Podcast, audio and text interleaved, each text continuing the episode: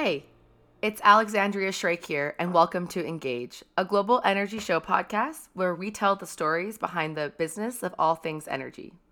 A big welcome to our audience. Today, I'll be chatting about enabling Indigenous economic independence, low emitting opportunities in partnership with Indigenous communities, and the nuts and bolts of how it all fits together. I'm so pleased to introduce Mr. Guy Lonechild. He is the Chief Executive Officer of the First Nations Power Authority. Good morning, Guy. How you doing today? Oh, I just finished. Uh, I just finished an orientation meeting with uh, Ontario Power Generation. I applied to be on the board for the new nuclear review board. My area is Indigenous relations. They admittedly need some help how to engage with uh, Indigenous communities, which is no, no surprise, really. Congrats on the position. It's a nice feeling when your skill sets are required. And, and, I used to be a politician, right? And so it's it, it's probably a good 10 to 15 to 20 years of, of work that where finally in utilities and large companies are, are valuing indigenous voices. And so that's that's pretty gratifying. So I think that's what gets me up in the morning uh, did my little workout this morning. I was quite, you know, just, just ready for this day. So I knew it was going to be a fantastic day. A fantastic day indeed. So, in addition to your role as the Chief Executive Officer of the First Nations Power Authority, how do you introduce yourself? Well, I'm Guy Lonechild. I come from the Treaty 4 territory in southeast Saskatchewan and proud Saulteaux and Cree ancestor. Well, welcome to the show. What is the First Nations Power Authority and what is your vision for the organization? We got our start in 2011. Uh, First Nations Power Authority is a nonprofit corporation. Ultimately, we see um, a need to kind of bridge the gap in the knowledge and the capacity for Indigenous uh, renewable energy projects to to get off the ground and to reach commercialization. And and so some some of the um, important aspects of what we do can be and, and lessons learned can be uh, taken to other parts of the country. So I'm, I'm hoping that FNPA um, really expands beyond the prairie. You know, right now we have offices in Calgary, in Saskatoon, and in Regina. Um, we see that there's an opportunity to bridge into places like Ontario and New Brunswick, where we've been doing some some work with uh, with provincial utilities in, in, in those in those provinces. Then, What's the impetus for the FNPA to expand into, say, all provinces and territories? How are we as a country going to be able to achieve net zero uh, by 2050, or even or even exceed or meet that requirement before 2050? And it's it's really going to be an all hands on deck effort. Indigenous communities cannot be left behind in the conversation, but we have to be part of the the drivers of change and, and transformation what do one of these projects mean to a community? And like, do you have an example maybe you could share? The most recent example, um, we, have we've, we've gone down this path of, of, of uh, procuring 20 megawatts of solar uh, power to Saskatchewan Power Grid.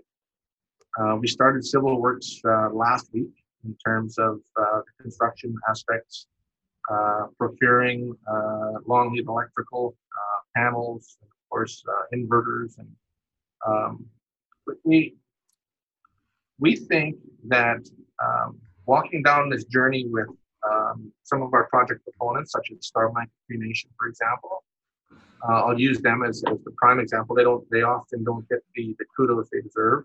Are, are developing the you know quickly developing the capacity to not just develop and build their own 10 megawatt solar project, but they're also uh, ramping up capacity through their engineering joint venture they have with uh, with ONIC and uh, they've developed a joint venture group that will will eventually expand into the United States. Uh, I was pleased to hear last week that they will be hiring up to 200 people for three separate projects. So you can see that there is real opportunity, uh, tangible benefits to being able to not just be Indigenous led, but to build your own projects. So I'm hearing that the FNPA was a launch point to say build capacity within the Starblanket Cree Nation Economic Development Corp, and then build relationships and connections. And now their ECDEV is off to the races. So, what about Indigenous communities that are, say, new to renewable energy project development? What's the first step? I, I would say large emitters in Canada provide that, joint the responsibilities to reduce emissions. And so First Nations could bring forward project ideas, uh, whether that be renewable energy generation or other types of uh, employment opportunities with those companies, or or maybe their stewardship and environmental uh, initiatives that, that they see uh, might help to uh, reduce emissions. Anything else about the FNPA that you wanted to share? I'm hoping that First Nations uh, recognize that that we are uh, their choice uh, to pick up the phone and and and if if they want to pursue uh, renewable energy for their own communities or their their own home, um, we've got a number of, of people that are very capable of uh, providing the services they require. On a community level, we we take pride that uh, community energy planning is, is an important building block to uh, ensuring that energy future is is realized. Uh, and and so any of the uh, work that we've done uh, always leads to hopefully a new opportunity for a conversation around wind technologies, around solar and battery storage, uh, biomass development, whether that's smaller or medium-sized projects that uh, could help to provide grid stability in very uh, hard to reach and sometimes uh, compromising uh, parts of the province where there's uh, there's power outages. Uh, and so I, I, think we hope to provide some solutions around distributed energy resources that really make sense. We're courageous souls. We're we're hoping to provide solutions for for these communities, and we're, and we're here to serve. Great. We touched briefly on opportunities to collaborate with heavy emitters. What about other sectors? There's there's so many ways that First Nations can participate in a sector by sector. The transportation sector is a major uh, contributor to emissions in the country. Uh, maybe we start taking a look at electric buses, partnerships with uh, with General Motors. We hope FNPA is a, major part of you know bringing together those those partnerships. I like that you're dreaming big. Do you know if GM has an Indigenous engagement strategy? We, we just we just partic- I just participated on uh, the the Chartered Professional Accountants of Canada last week.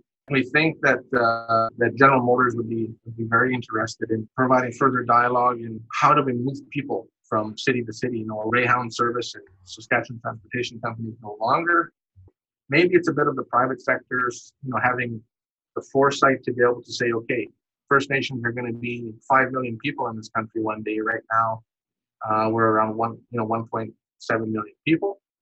Um, it's the fastest growing segment in, in, Canadian society right now. There's a large uh, uh, Indigenous youth population, so we really need to be doing much more.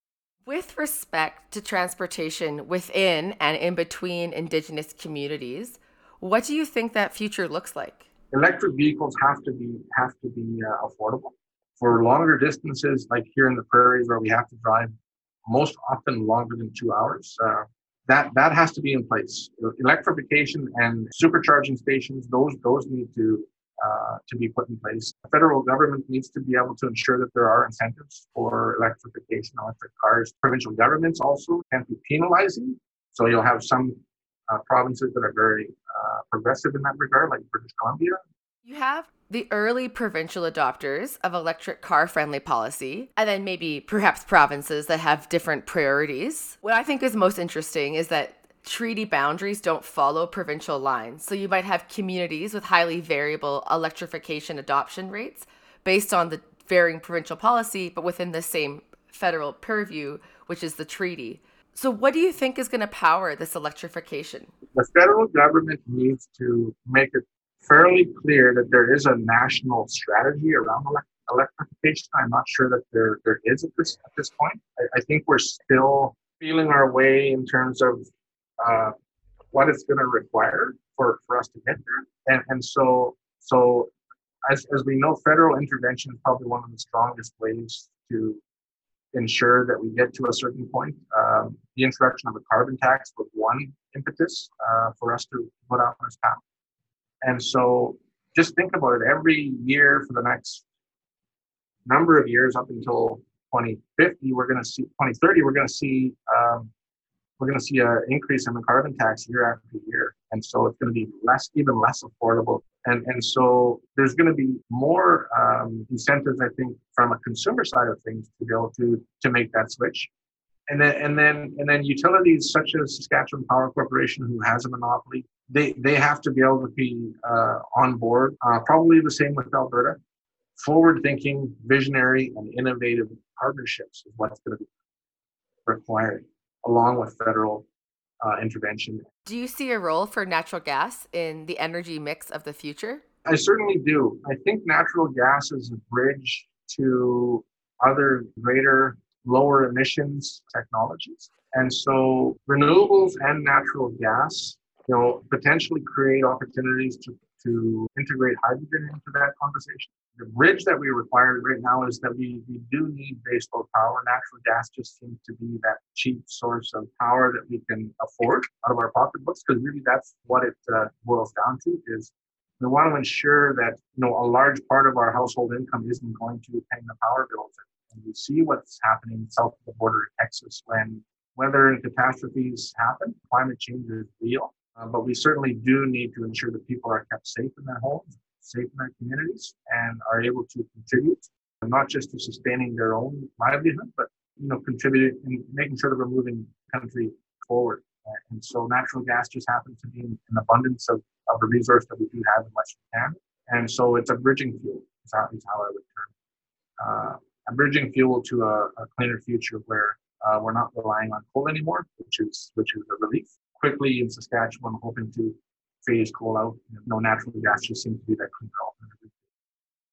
The FNPA has been in operation for 10 years, offering community energy planning, enabling renewable project development, as well as building internal capacity in communities.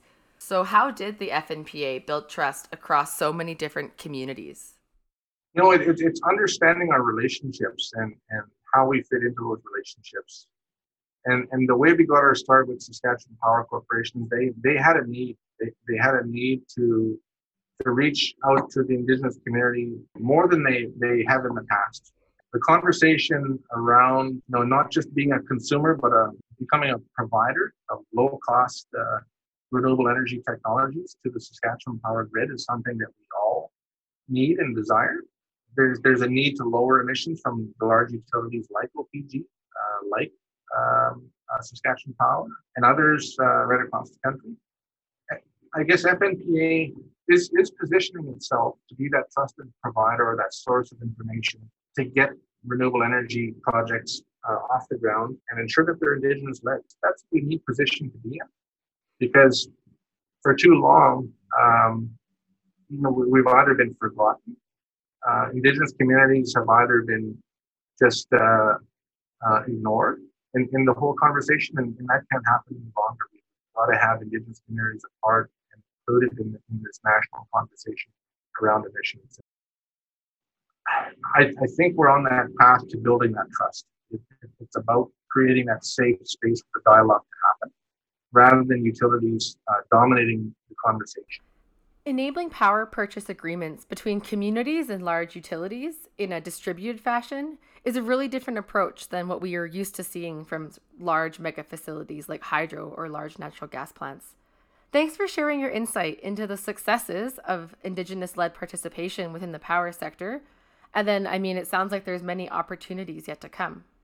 Well, I'm just so pleased that, uh, that I was able to participate uh, this morning, Alexandria. It's, uh, it's just inspiring and, and to and to know that we're, we're doing our very best to position First Nations and Indigenous communities right across the country for a, for a more sustainable future for themselves. And that, that, they're, that they're driving some of these conversations.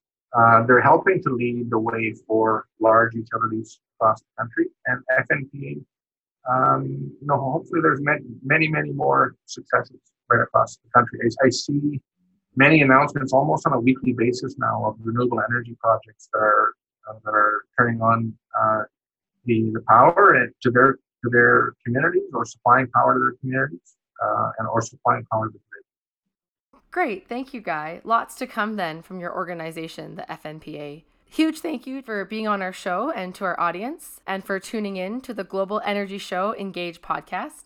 Check us out at globalenergyshow.com for information about our conference and exhibition taking place in Calgary in September 2021. If you like today's show, we'd love for you to subscribe, rate, and give a review. Until next time.